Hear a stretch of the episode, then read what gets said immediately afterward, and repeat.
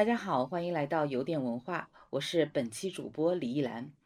这是一期为了读书节而来的节目。博尔赫斯说，我将相信大家有很多人都听过，如果有天堂，那应该是图书馆的模样。那高尔基也说过啊，书籍使我变成了一个幸福的人，使我的生活变成轻松而舒适的诗。所以其实书可以给我们很多的滋养，甚至成可以成为我们走出去的理由。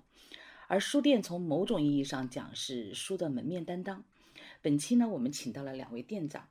一位是来自昆明普玉书店的店长刘帅，一位是来自上海果麦二零四零书店的店长江月。我们一起来聊一聊书店的后台。嗯，作为书的门面担当，书店到底是怎么选书的？招募的店员需不需要博览群书？那么那些常逛实体书店的是怎样的一些读者？读者的什么反馈最让店长能够产生成就感呢？等等等等的问题，我们有很多的好奇，想来跟两位店长一起聊一聊。嗯，欢迎两位店长。Hello，Hello。那江月和江月和刘帅，你们可以分别来介绍一下你们自己和你们的书店。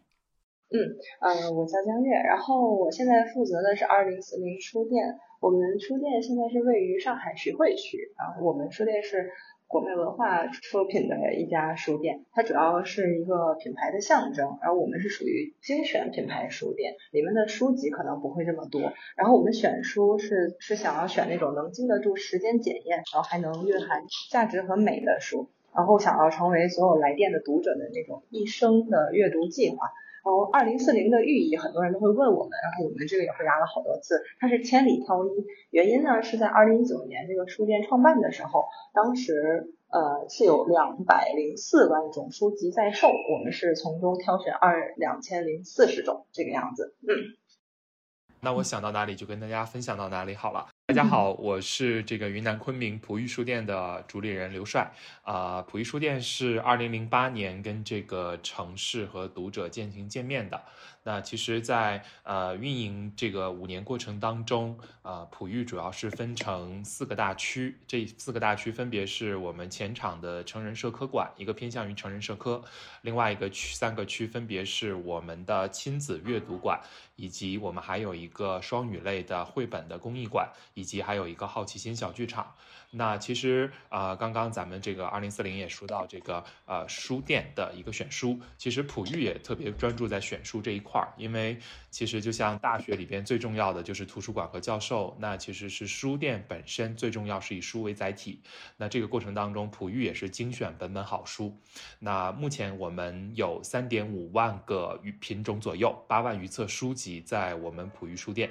对，这是普育书店四个大空间以及我们的品种类别构成。运营到现在五年多期间的话，呃，我们在昆明作为一家城市书店，也逐步跟城市发生了非常多的文化交流的对话，也渗透到城市的这个人们的精神民生活当中，也逐步被更多的呃这个外地游客读者所熟知和了解。大概是这样。嗯。好，谢谢两位的分享。从你们的开始的介绍就很好奇。就我最近看了一本书，叫《岛上的书店》。其实这本书，我相信很多人都看过。他讲了一个一个人到中年的一个男男士费克里，他在一座与世隔绝的小岛上经营一家书店。可是命运从没有眷眷顾过他，他面临了爱妻去世、书店危机，就连唯一值钱的宝贝也遭弃了。那个时候，他的人生就陷陷入一种僵局，他的内心就沦为荒岛。可是这个时候，一个神秘的包袱出现在了书店当中，就。好像意外的拯救了陷于孤独绝境中的这个费克里。这个书其实有很多人可以读出很多的意味。那其中一个意味就是说，没有谁是一座孤岛，每本书都是一个世界。其实书籍可以打开一个人很多的这个精神的世界啊。那像刚才两位其实都提到了，二零四零也好，普悦也好，都是在选书上面会有自己很多的想法的。就像江玉刚才讲到，有两百零四万种书。对，其实我就想说两两位，其实刚刚都谈到，就是选书这件事情，其实对书。书店来讲是很重要的。那么江月刚刚讲的是两百零四万种书里面来挑出两千两千多本书啊。那么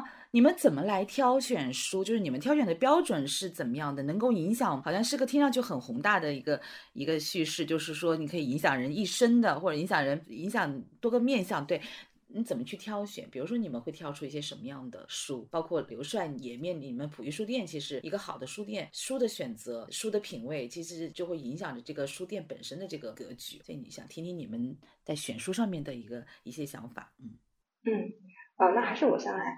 嗯，首先我们选书是完全不以销量为最唯一标准的。首先，我们的会根据果麦会出品的有七个分类，这七个分类来陈列，然后这每一个分类里面的特色书籍来作为代表，呃，被我们选中。然后有的书可能会销量比较一般，但它会能代表这一个区域，这个阅读区域，我们会把它选出来。然后还有基于我们因为果麦文化会有很多果麦的粉丝，然后给到我们的反馈，嗯，这些都是我们的呃选书标准。包括有一些书，它是能。让我们觉得过了十几年、二十多年还能值得读的一些书，嗯，都会被我们选中。嗯，比如最近在你们书店上架卖的最好的书是哪本书？呃，我们有三月新出的书，像呃布鲁克林和树，还有荒原狼，还有实战表演，嗯，这三本都是我，呃，还有少年读西游，这四本是三月的新书，就是我们国脉出品。然后目前是售卖比较好的，它是不同的区域，有像少年读西西游属于呃童呃童书类的，然后实战表演呢又属于呃表演类的，表演教学类的，对，然后荒原狼当然大家都知道是呃赫尔曼黑塞出品的，然后它是由江宇翻译，在三月份出品，那个也是销量非常好的一本书。刘帅来分享分享，嗯。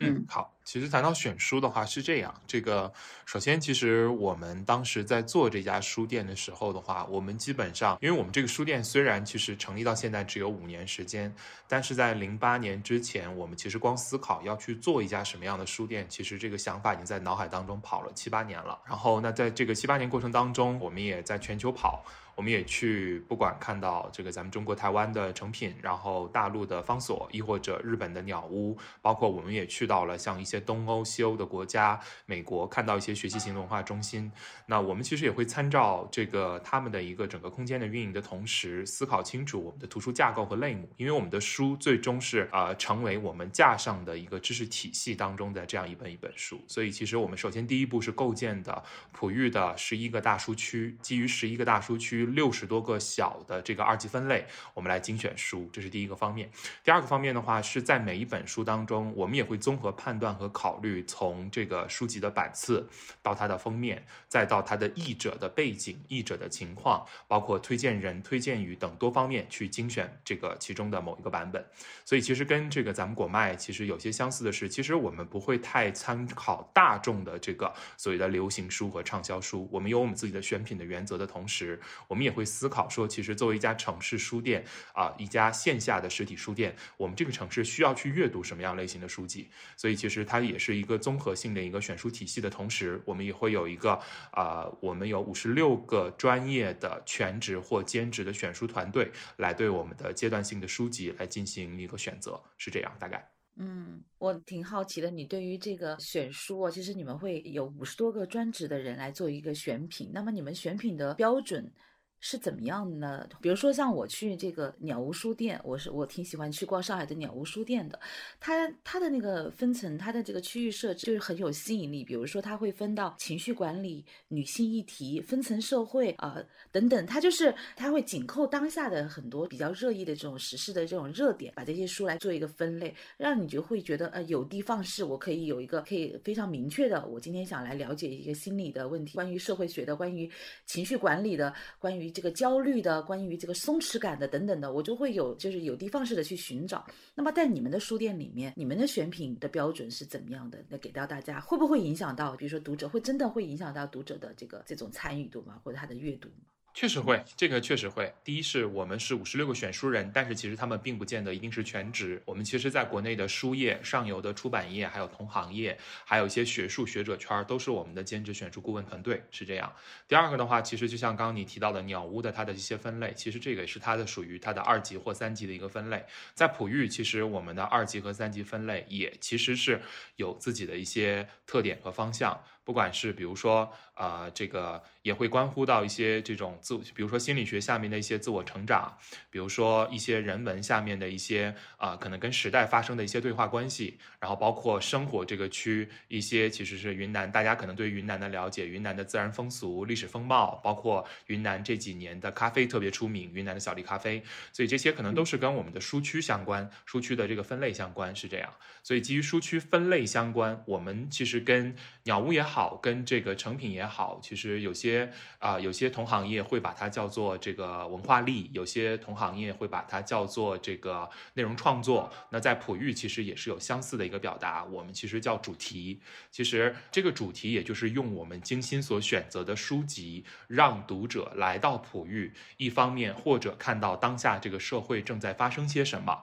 亦或者是反映这个城市，让这个城市的主人和客人，不管是游客还是城市的读者，他能够了解这个城市的过去、现在，甚至是未来，是这样。所以其实首先其实还是仍然回到我们的书区的架构类目，再其次的话就是一个书籍的选择。那最后的话，光有书不行，我们要能构建场域和话题场，那让更多读者来到普育，能够看到他自己有兴趣的甚至心动的话题，然后通过话题找到适合他自己的书籍。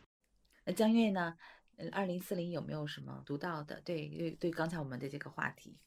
读到的像我们除了书籍的摆放，像我刚才有说，就我们会把每一个书架变成一个阅读区域，然后我们会有一些陈列，像比如中国古代文化史，我们会以《诗经》为起点，然后最后这个书架陈列到最后一本是清代的小说，你这样的话，读者来了，他可能。能看到一个中国古代文化史的一个脉络、一个发展啊，包括我们自己也有一些签约作作者嘛，我们会有一些作者的简介。而有一些人可能呃来书店不一定是要买书或者是读书，他可能就是参观，然后他可以从从进门到最后出门的时候，他不一定能呃知道某一个书会呃具体的内容是什么，但是他能。嗯，感受到一些文化的潜移默化吧，他能了解一些呃分类也好，或者说是呃一些书籍，然后包括我们其实是有一些茶室的，我们会给一些读者进行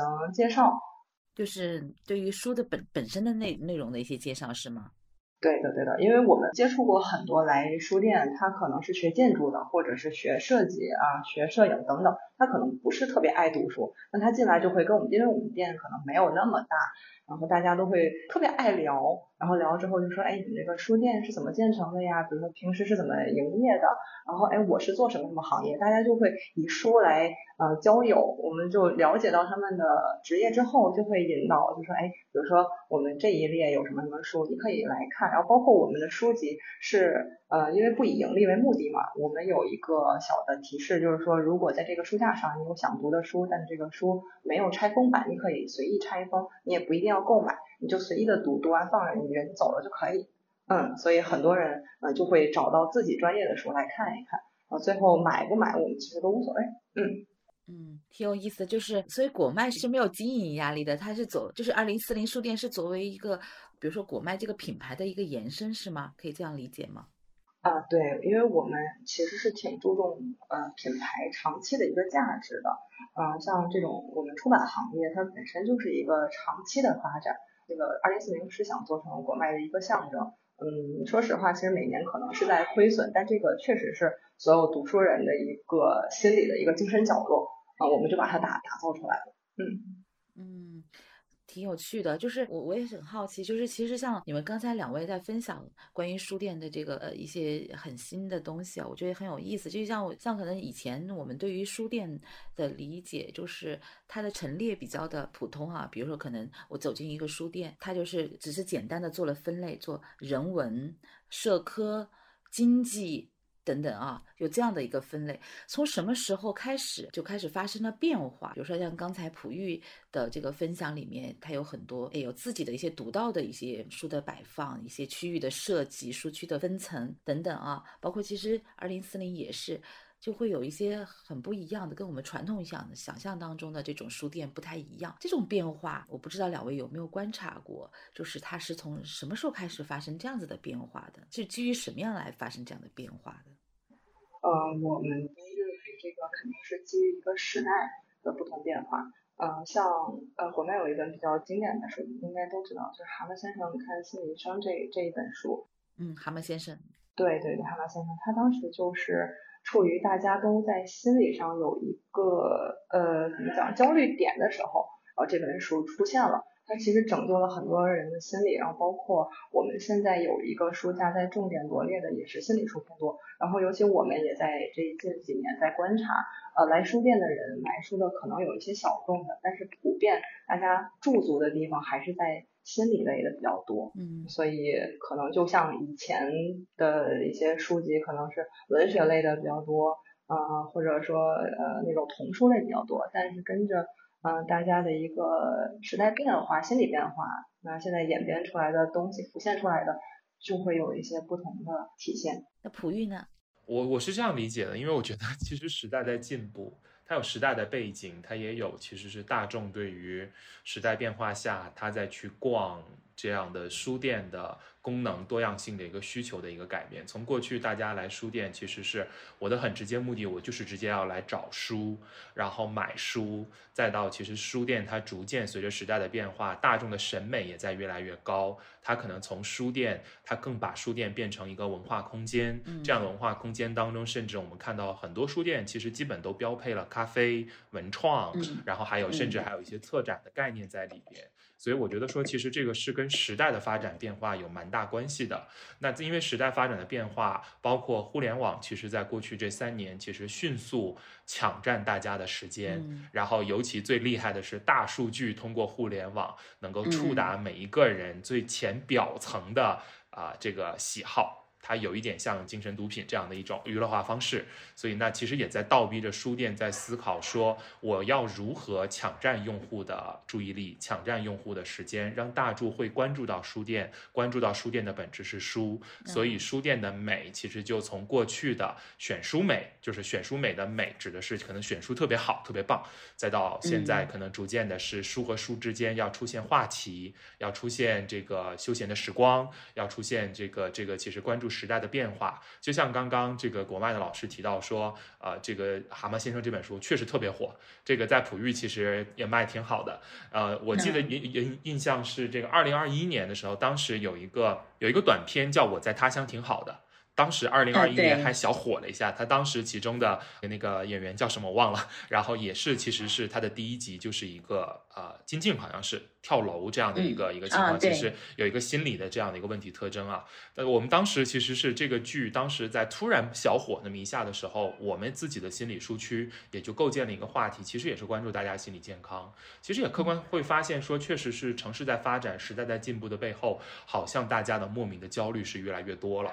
所以当时。其实是在策划心理去策划这样的一个小话题的时候，也获得了读者的一些关注，包括一些互动，亦或者在从书籍上的一些动销情况。对。啊，我觉得你分享的非常好啊，就是确实在以前可能书店就是一个找书的功能，但现在它变成了一个文化空间。我觉得你用这个文化空间这个概念就很好，一下子把它这个它本身的意义给延展了。对它适时的制造这个热点话题，所以我我好奇了，就是能够进入书店当店长当主理人，需要什么样的资格呢？是需要阅片量很大呢，还是有很多的创新的奇思妙想呢？就是需要什么样的跟书有关的特殊技能吗？呃，这个肯定，因为作为一个书店的主理人，肯定除了无论是选品，然后包括书店店员招聘，然后我们这种其他的这种特殊活动，都是要要有一定的统筹的。然后读书的话是要不断的一直进行的，因为本身我们这种呃出出品公司就是要跟着我们的出品，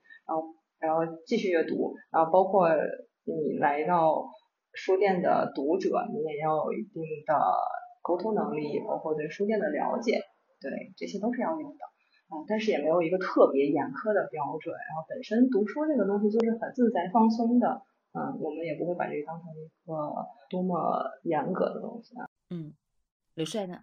嗯，其实对于书店的主理人，其实并没有限定一个究竟要求是怎么样，因为其实是只要这个还保有阅读的习惯。开一家书店其实不是一件难的事情，难的是如何在合理的商业空间做文化内容的一个运营的可持续性。难是难在这儿，但是我觉得这个难是难在这儿，并不和主理人的身份条件啊有一些什么样的硬性的准入门槛。所以其实更多还是说，呃，如果这个书店是属于书店主理人自己开的。那他对于这家书店的运营的期待方向是什么？特征是什么？然后它如果是独立书店，它独立性在于哪里？我觉得这个能够还原到这个书店主理人身上，能够自洽，我我的理解其实就可以了。所以反而我觉得说，其实，呃，对于书店成为书店的店长啊、主理人，其实并没有一个特别严格和严苛的要求。那如果要有一个的话，就是刚刚国麦老师分享，至少得爱读书吧，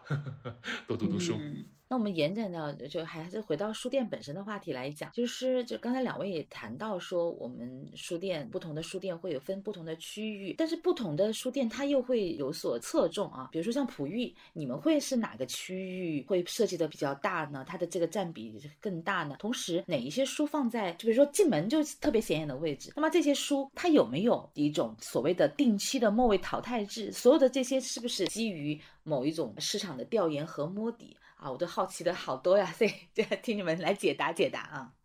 那这个问题我先回答。首先，呃，我们在进门的区域的话，我们是有一个我们叫新书靠岸的这样的一个区。实际上，它其实就是我们所合作的出版社的他们最新出品的书籍。啊，这个背后的目的也是希望我们让大家一想到说，我想了解当下这个社会正在发生些什么，最近又出了一些什么样的最新的好书，它我希望能够培养我的读者，能够首先想到是来普玉来看。那普玉也把这样的新书专门做了一个书区堆头，这是第一个方面。第二个方面的话，我们比较大的区是文学、人文。呃，然后艺术，呃，还有这个儿童这四个区会比较大一点，但是其他的区也都是比较平均，包括我们还有像这个经管、自然、心理、教育、杂志、生活，呃等等这样的一些区，所以其实从大区上，刚刚前面分享的那几个是比较偏大一点的区。对这些区域的话，是基于你们的市场调研吗？就是说，可能在逛璞玉的这个读者，这个在文学、人文，比如说艺术，包括儿童来看的话，会比较多，还是是基于某种市场调研得到的这种区域的划分吗？当然，首先第一个是基于定位，第二个是面对读者的思考。基于定位的话，因为璞玉在昆明这座城市，我们定位是城市书店，所以从城市书店的角度，我们其实是精选了刚刚讲的这十一个书区。那基于这十一个书区的角度，我们也会思考，那一家书店于城市上来讲，什么会是比较重要的？所以其实，其实最能代表一家书店的，可能也是比较偏文学和人文。比较重的这样的方面，但是其实呃，像杂志啊，像这个生活啊，这些比较轻的阅读门槛比较浅入的，其实它也是一个城市书店的一个组成部分。所以那更多是基于城市书店的定位，我们所划分的区域占比。另外一个的话是，其实也是基于这个我们所面对的读者消费群体。呃，普育的话可能会比较着重专注于三类型的群体。第一类型的群体其实是年轻人啊，因为年轻人客观上他也是这个所在当下这个社会的主人，所以如何跟他们进行这个很好的阅读文化服务是一个方面。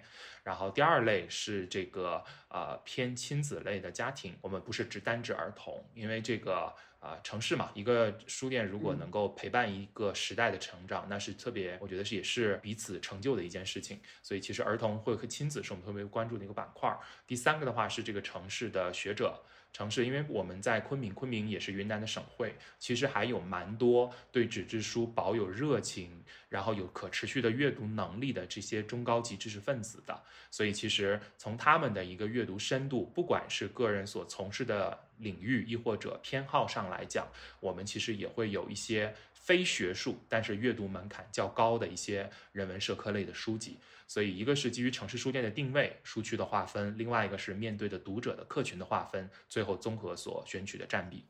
谢谢分享啊。那么国脉这一边是怎么样的情况？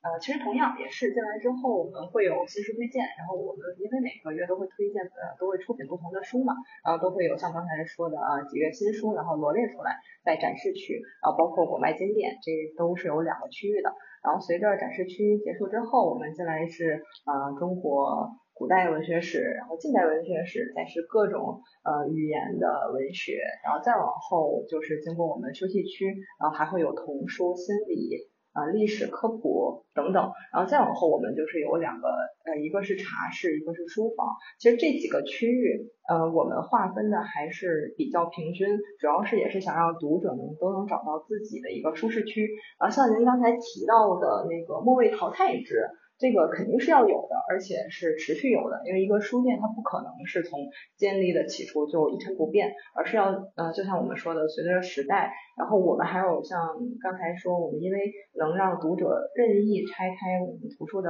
塑封嘛，所以就会有一定的磨损，然后像这种磨损，我们就会定期更新掉。选书的话，我们图书公司除了同事，因为都是做这个行业的，我们肯定都是深爱读书，然后对读书经验也是比较丰富，我们自然能选择出一些比较好的书。大家可能会开会讨论啊，进行选品啊，还有我们的一些读者的反馈，线上线下反馈都是我们选品的一个基准。嗯。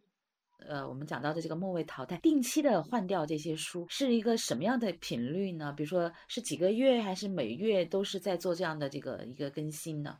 这个至少是一周一次吧，然后其实我们每天都会巡查，对，每天都会逛书店，然后去看呃书的磨损程度，因为呃本身书店就像刚才那老师老师说的，呃它就是一个文化的象征，一个文化空间，一个美的展示，那我们肯定不能说让一本已经翻了呃两个月三个月的书还在这里展示，这是不太好的，嗯。所以其实我刚才两位聊的，我都觉得就很有感触，就是其实呃之前大家在讲说书店已死。或者是啊，现在还有人去书店买书吗？都会有很多很多这样的这个疑问，因为包括我自己有些时候很。呃，都会借助于电商平台去买书。可是近来我越来越发现，就是当我走进书店的时候，我很惊讶。其实，尤其是在周末啊，就是书店真的是挤满了人，人山人海的这个环境。因为我我在上海，上海的徐家汇的书院，包括上海的上海图书馆，还有等等的一些一些创新的空间，一些书店，现在都成了所谓的这个网红的打卡地。它有些还实行这种预约制，很难预约。就是在你可能以前我们想象当中的，到了周末的亲子时光或者怎样，都会去到商场或者。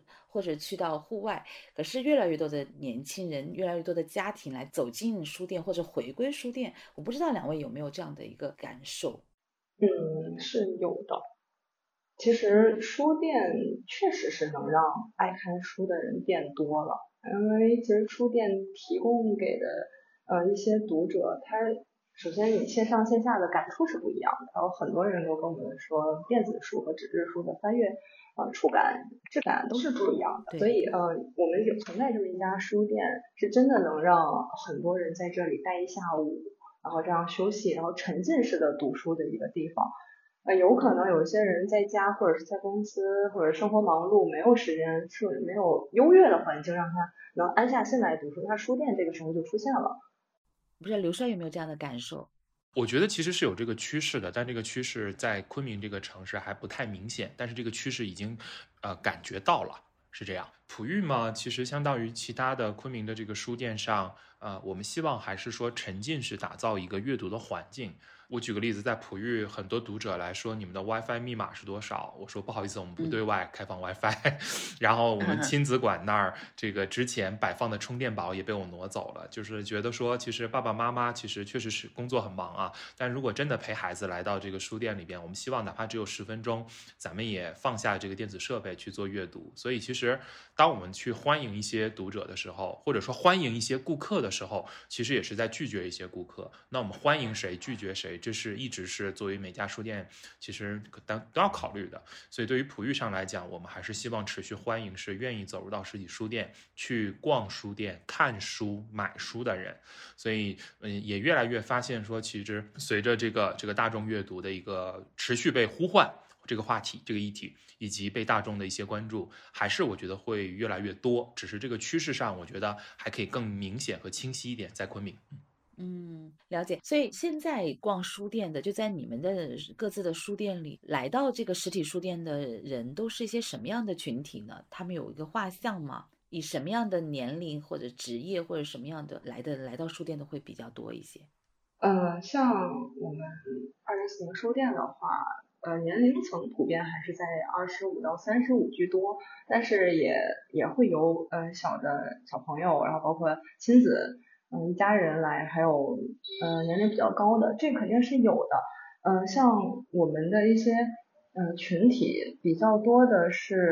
呃冲着果麦品牌这个文化来的，对，是真的有很多果麦的粉丝，然后来来到我们书店进行打卡，然后还有就是周围的白领会来的比较多，对。那么普玉呢？嗯，普玉的话，基本上是二十到四十五岁这个年龄群体居多。但是五十岁之上，四五十岁之上，还有这个二十岁之下的也有，包括孩子这个群体也比较多，因为我们有专门的亲子馆嘛，亲子馆这个书店和图书馆。然后二十到四十五岁的话，一方面是我们做的一些话题还蛮受一些城市年轻人喜欢，他们会关注，会过来。然后也会去采买相关的合适的书籍，然后因为我们其实也在做着，其实这个城市刚刚前面有分享过的关于一些城市的学者、中高级知识分子他们的一些阅读服务，在荐书啊这些方面，所以其实他们作为呃还蛮有购买实力的，对于纸质书有需求的知识服务有需求这些人，其实呃目前在昆明我们也在服务着这样的群体。嗯，挺好的。就像呃刘帅刚才啊跟我们分享的一样，就是你在书店其实是做一个文化空间。那么为了吸引越来越多的人走进书店，去沉浸式的体验这个在书的海洋里徜徉啊，所以应该大家都各自会有一些方法的，就是来做一些创新的尝试。就是刚才其实刘帅也讲，你提了一点。我很想听你再展开讲讲，就是关于你们怎么样去做一些创新，来吸引更多的人、不同的群体来走进书店的。包括你有很多的活动，我看前几天还有嗯好景方是吗？等等的，就是你可以多来聊一聊这个话题啊。对，好景方也是咱们果麦的那本书。对，有很多的有很多的关联和互动。对，你可以来展开讲讲，嗯。好啊，这个我从两个方面讲吧。我觉得，呃，我们是如何吸引大家的？就是其实一直有一个结论是，其实书店是为读者而存在的，读者不是为书店而存在的。所以，其实既然书店是为读者存在的话，如何让读者走进大众书店，走进尤其是璞玉。基本上只有书这样的一个文化空间，是我们一直要思考的问题了。所以一方面，其实还是回到前面讲，其实，呃，璞玉其实从主题这件事儿当中，我们是全年持续在做的。春夏秋冬，我们每个季度有每个季度的大主题，然后每个月我们会有每个月度的小主题，然后所以其实读者来到书店，每一季他看到的都是大变化。他每一个月看到的都是中变化，每一周看到的都是小变化。这种变化体现在举举个例子，呃，璞玉的冬，我们恒定不变的主题其实就是辞旧迎新的新年灯会。那我们其实会在这个呃冬季的这三个月的时间，然后我们也希望能够让南方的城市感受这个中国，比如说北方的这种过年的年味儿氛围。然后包括吉年迎新灯会是这样，所以其实是结合以灯会新年为主题下，它涉及到会有一些，比如说新年的一些书籍的一些推荐，包括会有灯会，包括会有非物质文化遗产等等这些其实很综合性的话题和推荐的一些书籍，这是每一年普于恒定不变的。冬，那比如说夏，我们现在正处在夏天，昆明的夏天特别好在啊，好在是个云南词，指的就是特别舒服的意思。呃，呃，璞玉的夏每年，比如说五月二十号，这是年轻人的五二零嘛，然后我们每年五二零都会做一个话题，叫这个呃璞玉音乐会。正常璞玉书店是早十点到晚十点营业，但是在五月二十号活动的那一天，我们提前九点就闭店了。我们会在那一天开一个呃音乐会。然后音乐会邀请的已经连续五年邀请的都是国内的一些，比如说民谣的一些唱作者。然后他们也会带着，不管有些创作者是写过书，还是有些创作者会推荐他的书单，也仍然是其实是把跟书去做结合，但是是通过音乐的方式来传递。包括的我们做过的一些啊大主题，比如说去年二零二二年的秋，我们做的大主题叫答案。就为什么说要叫答案这个大主题？因为其实这几年其实时代变化，还有这个一些情况，特别让大家其实是焦虑或。或者说是是迷失自己，那其实书籍给到每个人的答案都是不一样的，但也恰恰是因为书籍给到每个人的答案不一样，这才是每个人独一无二的一个自己找寻的一个答案。所以当时是我们做了答案的这个大主题下，呃，全店的大主题，每一个书区都会有每个书区的答案的小主题。举个例子，比如说心理书区的答案的这个主题就叫做，其实啊，没有应该要过的人生，只有你想要过的人生。这个就是心理书区所做的答案的主题，他会去推介在这个话题下的答案答案书籍。然后那比如说文学区的答案的主题，我记得当时的这个是呃是谁在创作啊，在哪里创作，如何创作。就是指的是，其实是那些通过文学的力量去滋养人心灵的这些作家的作品，然后包括。这个经管书区、自然书区，然后它都做都做了相应的这个主题的一个呼应，所以其实呃来普育能够看到这些主题，这些主题有书有非书，有互动装置，有一些设计元素，然后还有一些传播方式，它可能都会去积极呼应时代的一些声音，是这样。这是主题。那活动的话，其实其实特别羡慕上海啊，这个上海也好，北京也好，其实周末的这个文化消费方式、文化娱乐方式也非常的多元。昆明在在这一块其实也在逐步越来越多元化。那普育其实一直希望说，能够在呃周末的时光，亦或者是下班后的时光，我们的空间作为一个文化空间，也能提供给这座城市的，我觉得各类型的读者和群体一种文化的一种服务和支持。所以，但是这些当中又跟我们的书籍其实高度相关。所以普育我们在。呃，前场的成人馆有一个非常大的一个活动的空间，在那个空间里边，我们做过新书发布会，然后作者签售会，啊，这个学者讲坛，然后沙龙，然后还有这个搭过台子，做过音乐会，康前面有讲，然后这个做过剪影，然后演过非遗，做过脱口秀，所以其实文化活动的形式在普育的表达是非常多样性的，但是它都能从呃这个书籍当中找到其实是与之相关的一。些话题性是这样，所以其实来到普玉，虽然普玉只有书，但在普玉看到的话题、看到的呃怎么讲，参与活动的、参与文化的一种方式，其实可能跟传统书店也都有蛮大不一样的方面。对，嗯，那果麦呢？嗯，像书店举办的很多活动，其实有一部分是差不多的，像比如说。呃，脱口秀啊，还有读书会等等。二零四零的话，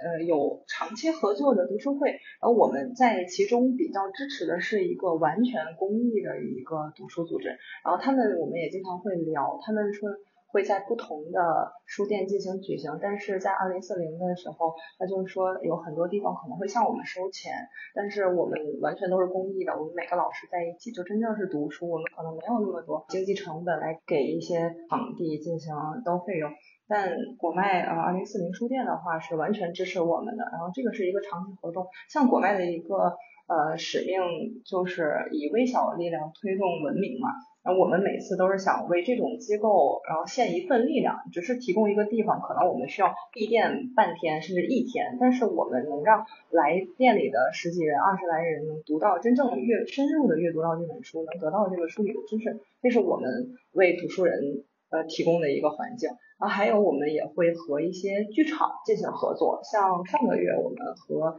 呃嗯叫呃上海的上剧场这边进行了一个肢体沙龙活动。呃，他那个是当时请了司徒佳怡老师，是一个比较知名的呃肢体表演老师来进行一个对城市的一个阅读，当场很来了大概三十多个人，大家一起在分享自己喜欢的城市，自己所经历的城市，最喜欢的城市里面的对你印象最深刻的回忆，然后。包括那一场，我们最后也是看到了老师的一个肢体表演，就在我们的场景里，然后真实的与这种艺术家进行一个交流。然后除此之外，像二零四零比较有特色的一个是，呃，一日店长这个活动，这可能在上海很难找到其他一家还在做这个活动的，就是我们会向社会面，呃，进行招募，招一日店长，不需要你的任何费用，任何。标准就只需要你在进行进入我们那个报名链接，然后提交你想要参加一日店长的理由，然后我们就会每天安排一位一日店长来。像这个活动，其实一开始一九年我们建出的时候是向同事面向公司内部的同事，因为大家都是图书行业的嘛，起初其实是想要书店不断的进行优化。后来呢，我们觉得还是要向社会去开展一些这个，因为太多太多人想要有一个书店的梦想。就我因为每天都会看一些申请理由，所有人都会说我从小就有一个开书店的梦想，然后还有人说我家里可能藏书几百本，我就很想开一家书店。但这个其实是很理想化的东西，因为你真的要跑起自己的主行业，然后去找一个地方，然后找提供一些呃买书也好，选品也好，然后租金等等这些有点现实的东西，呃困扰住了很多人开书店。这个梦想，但是呃，二零四零这个书店的一日店长就圆了很多人开书店的这个梦。然后我们当天是完完全全放权给这个一日店长的，我们当天是不会有任何的工作人员，然后来进行协助啊等等，他完全可以以自己的喜好。呃，来对这个书店进行运营营业，可能我们遇到很多店长都是，就一开始我们想的是能让呃二零四零呃圆很多人的梦，但后来我们也收到了很多一日店长给到我们的惊喜，啊，他们真的会很认真的组织，就自行去组织可能读书的活动，然后还有会带自己的摄影作品进行书签，然后送给当天买书的读者，然后还有就是呃红酒啊等等买书送酒这种。这也太棒了！嗯，可以来啊，可以来，没问题。我都心动了。对，我都心动了，很想来参加一下。那怎么样才能够过来报名成为一日店长？啊，那我这里打个小广告嘛，可以。其实，嗯嗯，但是还是挺难报名的，就是每天都约的很满。嗯，二零四零公众号有报名链接，对，可以报名。就所以，其实报名的人非常的踊跃了。就每天你会收到多少人的这个申请？我们现在已经在限制了，因为不然的话，这大家可能觉得自己报这一天就能就能可以，但限制住之后是一天二十个人左右，但从二十个人里面选一个也是蛮难的。你们的筛选标准是什么？呃，申请理由我们会真的确实是要看一些报名的人的真诚度。嗯，有些人可能只是今天没事儿，然后想来报名，然后有些人是真的会写个三四百字来描写自己可能喜欢的书，然后对书店的一个梦想的解构建，然后是或者是可能对国外文化的一个了解等等等等，还有人是从。我们一九年开始建成书店，就一步一步看我们走过来的那种店长也有，因为我们这个书店从一开始可能会比较小，然后即便经历了疫情，我们也在不断的扩大。其实它是一个反营销的一个理念，会有点偏，还是像我们说的理想化嘛。那我们就是想把它建的越越来越大，越来越美。嗯，一点零、二点零、四，现在是四点零版本。对，然后好多人说，我小啊小店很小的时候我来过，然后现在感觉啊好变得好看好大呀，我还想再来一次，就这样。啊，我觉得特别有意义，而且我觉得在这个我听的过程当中都觉得挺感动的，就是呃可以看到很多人有三四百字的留言，你可以真实的感受到有很多人对于书和书店是保有热情的。我不知道你们当时有没有看到这样的文字，让你们哇觉得眼前一亮的。他们真的能够感受到那种热忱，有真的真的是有的。我之前四月初有一位一日店长，他是特意为了这一个店长从北京过来的，对，而且他特别好，是在呃我我每一位一日店长都会加微信，然后我们沟通一些，呃给他一个手册，对我们不进行。呃，管理，但是也要告诉，比如说我们的设备怎么使用嘛。然后这个手册告知他联系之后，他就说我可不可以做一个海报，然后进行我自我的一个介绍。我当然可以呀。然后他就做了一个呃很大的一个海报，然后包括他也当天我们有交流嘛，然后当天他会和一些读者然后推荐自己的书，讲一些自己的经历，会真的特意为这个而来。然后呃每天就像我刚才说的，可能限制每天是二十人。但二十个人里，至少有十个人会写个一两百、两三百字的一个申请理由，然后你又觉得审其中一位吧，其他人又很可惜，我们就会呃可能审其中一位就通过了，然后其他人也会呃添加一下，然后说其他空余的日子你可以来报名。我们是想圆每一个读者的梦，真的是，对，特别有意义。就二零四零一直是你有很多的活动都是公益的啊，然后作为一个品牌本身的一个品牌的这个门面啊，或者它的一个品牌的一个延伸，可能就不会面临到经营的压力。那我不知道普玉你们是为爱发电吗？就很多时候做书店，你会就会觉得是为爱发电。我不知道啊，就是班书本身可能并不是能够养活这一个书店的。那你们靠什么来养活一个书店？呃，以及目前盈利吗？靠什么来盈利呢？啊，结论的话，目前其实从现金流量上来讲是不盈利的，还是在亏的。但是其实我相信果麦也深刻感受到过去这三年，其实对不管是行业的变革，还是说是其实是呃这个这个三年的特殊情况，然后对实体实体的一个冲击，其实呃普育也是一样。但是的话，这个过程当中，虽然普玉呃目前还是不盈利的，但是呃普育的这五年，包括这个过去这三年，我们还是从这个现金流量和从这个以可盈利的一个趋势上来讲，呃感受到是越来越好了，越来越好了。所以这个我觉得说是未来那个方向是越来越清晰了。但是其实其实客观上，如果需要一所书店去盈利，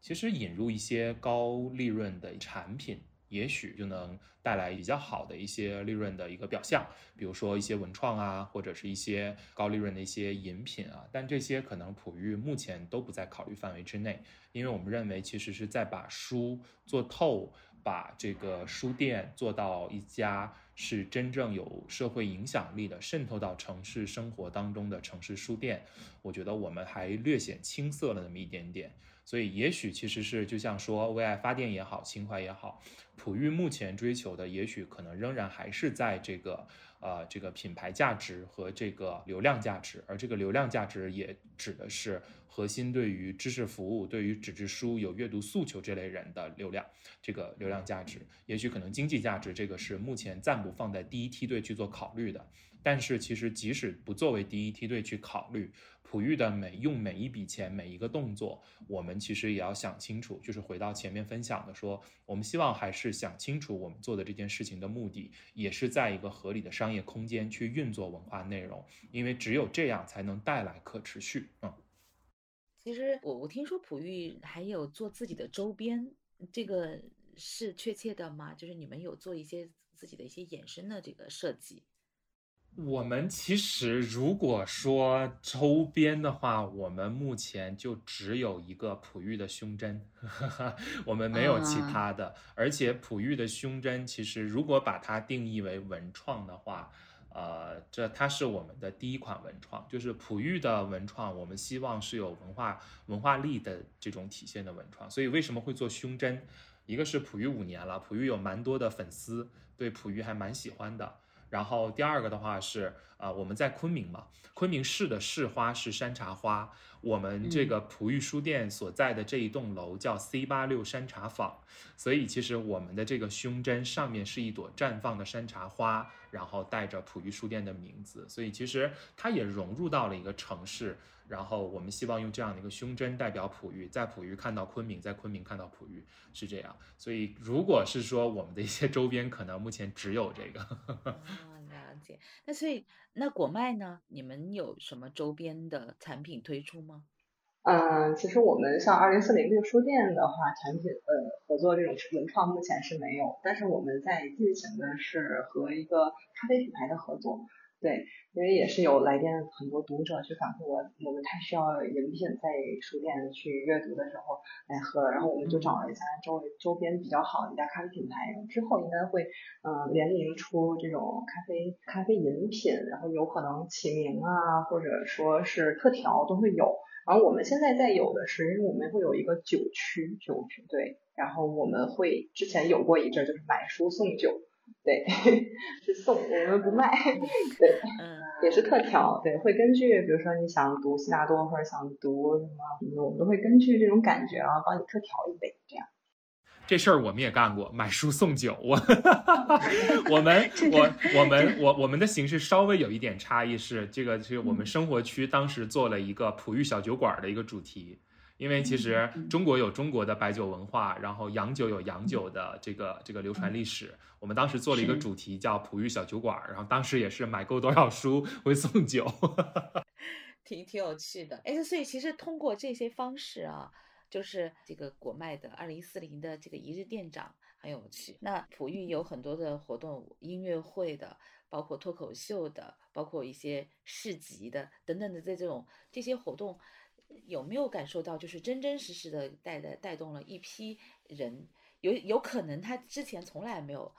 进入过书书店，或者是他都不屑于在看书的这些人，让他重新来到这个书店，有没有这样的一个变化？就肯定是有的。就我可以说保证，就是来到书店的人一定是能受到文化的影响。嗯，呃，举一个比较小的例子吧，像我们之前因为书店也会进行了定期拍摄，然后我们会找拍摄组的老师嘛，然后像拍摄的过程中，我们就会有一个小场景，就是大家扮演一下读者，因为不能让真正的读者入镜，这个毕竟不太好。然后在读书的时候然后，我就在跟他说，其实我们两个对话不会被录进去，然后他就因为我知道他是摄影老师，我就给。他引到了这个摄影的区域，我就说，嗯，这几本书其实还是挺推荐你去阅读的。然后当时可能只是表演，然后结束两天的拍摄结束之后，他就跟我说，我很想买那本书，其实那本书还蛮贵的。然后我就说没关系，我这边送你，因为我觉得这个真的是很有意义、很有价值。他愿意，可能当时。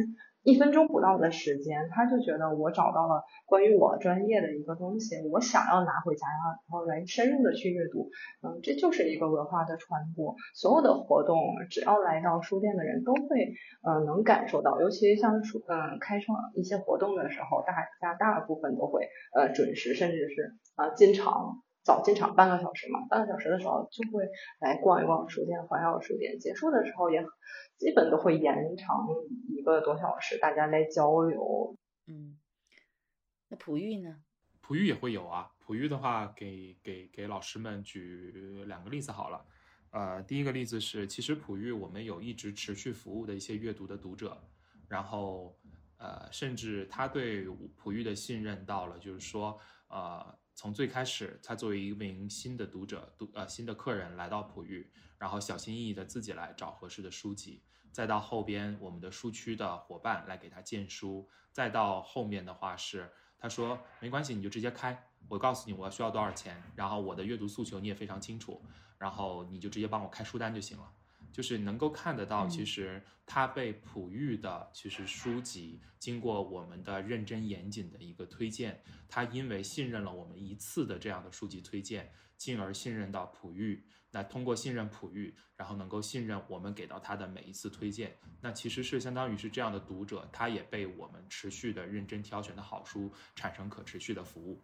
那另外一个方面的话，比如说我们的一些文化活动。我们的有些品牌的系列的文化活动，比如说我们有一个学者讲坛系列活动，因为我们其实，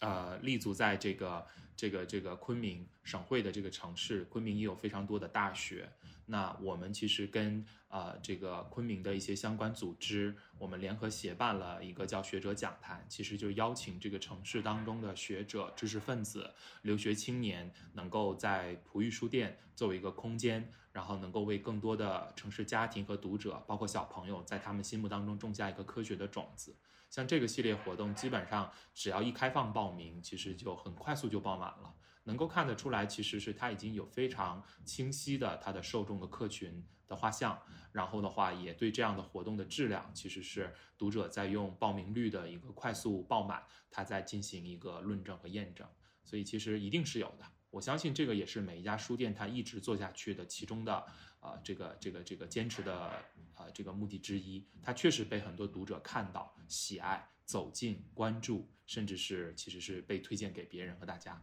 嗯，哎，其实我看到就是在小红书上很多博主他列出书单，列出书单就会变成一种流量密码。就是我很惊讶，就是那么多人其实他非常依赖于就是说，哎，我来看到别人的。这个书单是怎么样的？我来开始我的阅读。那么对于两位来讲，你们的书店里面会不定期的推出书单吗？是怎么样来推这样的这个列这个书单呢？基于你们的各自的兴趣爱好，还是基于什么样的来做的书单？嗯，像二零四零的话，是根据每个月进行一个书单，定期订阅的去更新这个书单，然后它的全品也是根据国脉的一个出品来进行的，就根据新书是基于新书来做的一些推荐是吗？是新书里面挑选出来的，对，也是要进行一定挑选的。那璞玉呢？嗯，璞玉其实刚刚前面所分享的每个月的话题的主题，其实它所配套的书就是一种书单了。就是一种书单服务了，所以其实这个也是跟咱们果麦二零四零一样的，也是一个标准动作。嗯，对，所以其实对我自己来讲，我是非常愿意走进这个书店去，也翻阅这个纸质书的，因为我觉得那个呃，可能是从小以来的一种阅读习惯，就是你当你翻阅这些纸质书的时候，有那个油墨的这个香味，它好像就跟这个书的本身的内容和书的这些故事就发生了很强的关联。这个可能是电子书的这个阅读不能带来的。包括其实很多人说这个阅读是一个人的事，可是你走进书店的时候，它就变成了一种群体活动。就像很多人去写文章的时候，他会他会愿意去啊进到一个咖啡馆，尽管人声嘈杂，但是它这是一种温柔的噪音，可以刺激他的这种写作的欲望或者他的灵感。我觉得书店也是，当你进入这个书店，当当你面对这么多爱书的人在那里捧读他们各自的一个选择，他们自己兴趣爱好的时候，其实你也会有一些这种触动和这种连接。我不知道你们是不是也有这种感觉，就是你们当然，但你们是作为从业者，那但那如果是你们作为一个读者或者身处其中的人，你们怎么来看这个书店和书之间的这个关联的呢？嗯，像刚才我有提到，就是线上和线下，就像嗯，你刚才说的也是，呃，翻阅这种纸质的书籍带给你的感觉是不一样的，可能会真的让你觉得我在读，跟作者真正的在交流，我能从他的文字里面啊看到他的经历，而不是说那种冷漠的电子书。那来到书店的人，因为我还像还是说，就是我们书店可能不是很大，比较小，好多人都会以书来交友。大家可能呃看着看着书，然后就比如说我在找哪本书，找哪本书，哎碰到了某一个人，我们就可能聊起来了。啊聊起来之后，大家就互相介绍，哎我最近在喜欢这本书，或者是哎你在找这一类书吗？那我推荐你某一本某一本这样子。像之前因为我们有个合作的老师江一老师，他是比较啊有名的一个译者。然后之前有一个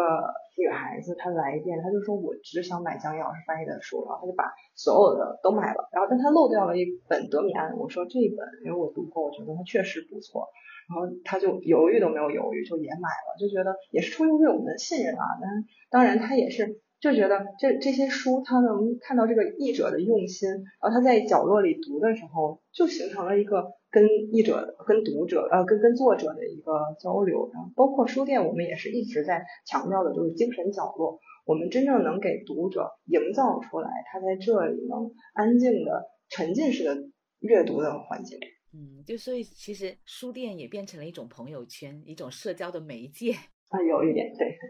那璞玉呢？嗯，璞玉也是一样，就是我个人会觉得说，其实书店，璞玉作为书店，其实就是书店和咖啡馆，它天然就会，我觉得说让这个呃人卸下一定的心防，能够让整个人松弛下来。那其实松弛下来之后，其实是呃也卸下了一定的戒备心，就还原到人和人之间最本质的交流，跟书籍的交流，书和人的交流，人和人之间的这个交流。是这样，所以其实，在璞玉，其实这样发生的读者和读者之间的交流故事，店员和读者之间的交流故事，然后还有这个读者写给璞玉的一些，其实他的一些印象啊，这个带给他的一种沉浸感啊，其实都还蛮多的。这个小红书上，我自己的小红书上有一次，突然就收到一条私信，说一个上大学的学生，这个这个呃，他。去到了这个一线城市，然后有一天周末，他去逛一家书店，那个城市一家书店，他就说这个感觉特别的陌生又熟悉。陌生是他刚去那个城市读大学，但是熟悉的话，就是感觉总感觉这个场景在哪里见过。就思来想去，其实是他高中这三年，其实他很多周末时光是在璞玉度过的。他说，其实这种带给他的这种陌生又熟悉，人在他乡，但是有一种熟悉感，其实是是非常感谢璞玉的。包括其实是也收到过一个，也是一个高中生啊，上刚上大学读了大一，然后他这个过年期间，因为其实去年实体书店的运营其实蛮艰难的，然后我自己的小红书有些时候也会写一些自己的一些情绪的一些感受，因为毕竟是自己的，我代表自己嘛，不代表书店嘛。然后有一天就有一个读者私信我，就是其实是他很担心璞玉的可持续性，然后就是说其实璞玉在他尤其是高中。高三的那一年，其实精神压力特别大的时候，就陪伴他度过他其实人生，其实他也其实也就二十岁而已，刚上大学不到二十岁而已。但是他说，其实是度过他人生特别黑暗或者说是很压抑灰暗的一个阶段。其实，然后包括像读者在璞玉发生的跟书的故事，读者跟读者也因为一场活动结缘，因为一本书结缘，这样故事其实我相信在书店都有，只是有没有被我们看到。对，我觉得那些读者都很可爱，就担心担心书店不要 只是为爱发电，还是要好好活下去。对我，我这里跟您讲一个例子，特别好笑。这个例子我没有在其他地方分享过，就是呃，普育有一个自习区，我们这个自习区的话，就是我们鼓励大家就是打开书阅读嘛，所以前面也讲说不提供 WiFi。呃，其实也有很多伙伴在自习区，比如说读书啊、自习啊，甚至考研啊、考公啊、法考啊。呃，这个有一次我们那个社群，就是因为就是我们有几个社群，其实都是大家都那个比较内向，所以那群基本上没有人讲话。突然有一天，那个群的聊天记录就蹭蹭蹭蹭蹭上去了这个上百条。我就很纳闷儿，我说是因为什么炸开了这个话题？是一个读者说，这个我在普育上自习上了半年时间，法考终于通过了，我不能白嫖书店了，我一定要给普玉 贡献一份力量。他就专门在普玉买了两百多块钱的书，就是然后大家都说啊，原来你也在普玉看书，然后对这个这个这个这个要支持实体书店，对，就很有意思的这些小故事。有趣的，我我以为你会分享的是你们不提供 WiFi，但是有一个有有一些读者默默的提打开了他的热点。肯定啊，肯定啊，有一些有一些伙伴，他确实是可能是啊一些考试的需求，他可能会上一些网络课程，但客观我们确实不提供，我们还是希望说这里就是一个看书、读书、阅读书、交流书的场域。嗯，二零四零也没有充电宝，嗯，我们也不设备，但是你如果真的要充电的话，我们会可以给你提供充电线。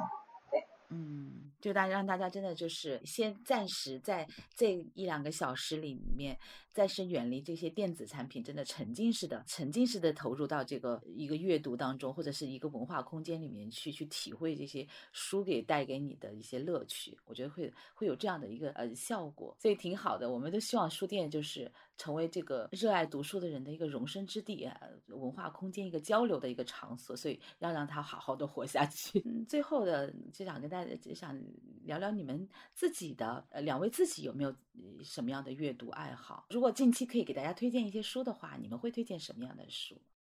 嗯，我其实个人阅读爱好一个变迁还是蛮大的，就是我以前上学的时候，高中到大学吧，可能就特别喜欢读那种希腊神话。对，就是那种天马行空，不需要就是读这个书的时候不需要得到什么，不需要从里面可能感受什么人生哲思啊这种，完全都不需要，就是喜欢读就想读，读完之后就觉得可能对我的创造力和一些思维有一些开阔，就这个样子，就只是简单的读。然后到后来可能大学后半部分，包括后来呃工作之后，就会偏向于读心理社科这种类类型的会比较多。啊，就比如什么百分之五的改变啊，还有什么人性人性的弱点、终身成长等等这种，大家肯定是必读的这些书。啊，就那种书是读完之后，我会能感受到在当下能给到我一些启迪，啊，包括能对我生活方式有一些改变的。就我经常会可能工作到一段时间，我发现，呃，不能说每个人都有一定的精神问题啊，就是说确实会有一些心理的一些小别扭。对，然后我就会翻阅相关的书籍，然后从里面就感觉哦，OK，我找到了某些方法。我当时是什么，因为什么心理，那我之后要怎么做？对，这个是其实就是一个读书给到我的一个改变。这个东西可能无法从我们现在这个短视频的呃这种信息量能给到你的。可能你你现在刷短视频，很多人都会说啊什么三个方法告诉你怎么怎么怎么怎么。对。一分钟读完一本书或者之类的啊，对，一分钟都能看完一部电影了。是的，是的。然后这个东西你看完，我就肯定你划了五个视频过去之后，你那个视频就记不住。但读书不是的，而且我认为啊，读完书之后，其实还是要有一定的笔记，嗯，给自己整一个本儿，然后每一本书都写一下自己的感悟，然后或者是你去豆瓣上看一下别人的一些呃读书的角度，你会发现你能更完整的了解这本书。就。是我的一个读书经历啊，最近在读的就还是我们国外出品的《黄元朗》，其实还蛮推荐大家去看的，因为它是江怡老师翻译的。那江怡老师翻译真的跟之前的翻译的版本它不一样，它确实真的很细腻、很流畅。我还我也去网上看了很多人对江一老师的评价，大家都是一样的感触。他之所以一个译者能有这么多粉丝，他确实是在现在很多读者对于有些东西比较挑剔的时候，能选出能推崇出来的一本呃一位神仙译者，对，还是蛮推荐大家去看一下。我我其实读的也乱七八糟，什么都读，就是。就是因为其实首先阅读对于我来讲，因为工作特别忙，工作特别特别忙，其实工作其实是把自己的这个时间投给了公司，投给了书店，投给了这个团队的伙伴。所以其实啊，我的阅读对于我来讲，一方面其实是自己知识的一个延展，一个输入；另外一个方面，其实更多是跟自己对话这个过程。所以其实我读的就特别杂，什么都有。我我最早的时候，以前的阅读习惯，其实真的还是读的呃经管。比较多，因为其实之前一直在做大量的管理工作，经济和管理这个方面读的比较多。后边这几年的话，读了一些其实是一些人文方面的书，还有一些历史方面的书籍。然后呃，这个还有部分一些，其实像最近这两年会读一些其实跟社区文化有关的，是这样，就是其实也是更好的怎么能够去从自己的角度去关注自己附近的三公里。然后也好，还是说关注自己这个这个书店作为这个附近这个社区作为一个社区型能够服务便民也好，会思考一些很多的时候的一些社区方面。最近在读的书几本吧，就是我会在读，最近在读这个罗马帝国衰亡史，然后还有这个呃刘苏里老师的这个他出的思想照亮旅程，这个名家大课，这个思想照亮旅程。然后还有这个最新的是第十三个版本的营销管理还是什么？就是还是这是就是反正什么都会有，因为其实我还是希望说，呃，他能够充实自己，然后也能从最近读的一些历史当中找寻一些答案嘛，因为历史总是相似的嘛。嗯，对，所以你大家可以看到，就是不同的人的呃都有不同的阅读趣味。比如说像我，其实以前喜欢看文学、看小说，可是呃。随着你那个年纪的增长啊，阅历的增加，我就会呃更偏向于看一些啊非虚构的。那这几年也是呃喜欢看社会学、心理学的这种向向内探索的这种书。我觉得就是那些短视频，说一分钟讲完或者二十分钟给你讲完一个书的。这个短视频它是替代不了你完完整整的自己去阅读一本书所带来的这个作用的，因为不同的人在一在同一本书里面也会读出不同的味道。就比如说像之前复旦大学的梁永安教授，他讲起来，他当时呃读了一本《走出非洲》那本书，但是那本书呃是一部带自传的又带游记的东西，但看完了之后就让给他人生打开了一个一个新的天地啊，就让他觉得嗯。这个是要经常出去出去走走的一个理由，可以开阔你人生的不同的，丰富你人生的阅历，开阔你的眼界。但也不同的人会会读出不同的东西，比如说有些人去读那个《我的天才女友》，他也会读出；有些人会读出这个女性之间的这个雌竞，女性之间的妒忌。那也也有些人会读出不同的呃关于亲密关系的一些呃全新的理解。关于成长的解读，或者是甚至是就是只是仅仅是看到自己身上的一些影子，所以我觉得他这些书就是你完完整整看了一本书所带来的这个效果和这个作用，和你的心灵的这种滋养，是这个短视频还是替代不了的。它可能最多能做一个引荐，打开一个就是让你知道有这样一本书，了解它大概一个面貌。但是真的这个个中滋味，我觉得还是。需要真的去完整的去阅读，或进到书店，我觉得更更好的方式就是进到书店去去阅读，这个才能带来我觉得可能更好的效果。好的，那我们今天就关于书店和书的这个话题就聊到这里，就谢谢两位来跟我们一起来讨论呃这个话题。那如果我们最后来结语的话，就是在你们的眼中，就是书店和书对你们来讲意味着什么？只能很朴实的讲了，这个书店，呃，或者说书与我吧，或者说为什么我觉得说在书店这个行业其实已经比较艰难的情况下，我为什么仍然愿意其实做一个这个行业的从业者，是因为，呃，这个书店其实就是一个窄门，进窄门看更大的世界，然后，呃，可能做书店的这个事情更多是难而正确的事情，那于书与我。也是因为我从书中得到滋养，也被阅读这件事儿照顾吧，能够一直持续在这个真的时代变化的这种焦虑下，呃，能够找到自己。我觉得这个是做书店为什么要做书店和书与我的意义吧。嗯。那他说的可能是书为什么要做书店？那我这边的话，书店和书对于我可能是我精神生活最后的一个信仰支撑。就是不管遇到什么事儿，你到最后到最后到最后，你可以看看书来启迪一下自己。对，就是一个占据心灵的一个位置。嗯，好的，对，都都其实是朴实但是非常真挚的话啊。所以谢谢也谢谢两位今天来到有点文化啊，希望这个就像有点文化，这个有点文化还是需要多多阅读才能带来的。嗯，好，谢谢大家，嗯，谢谢二位老师，就到这里，好，拜拜，嗯。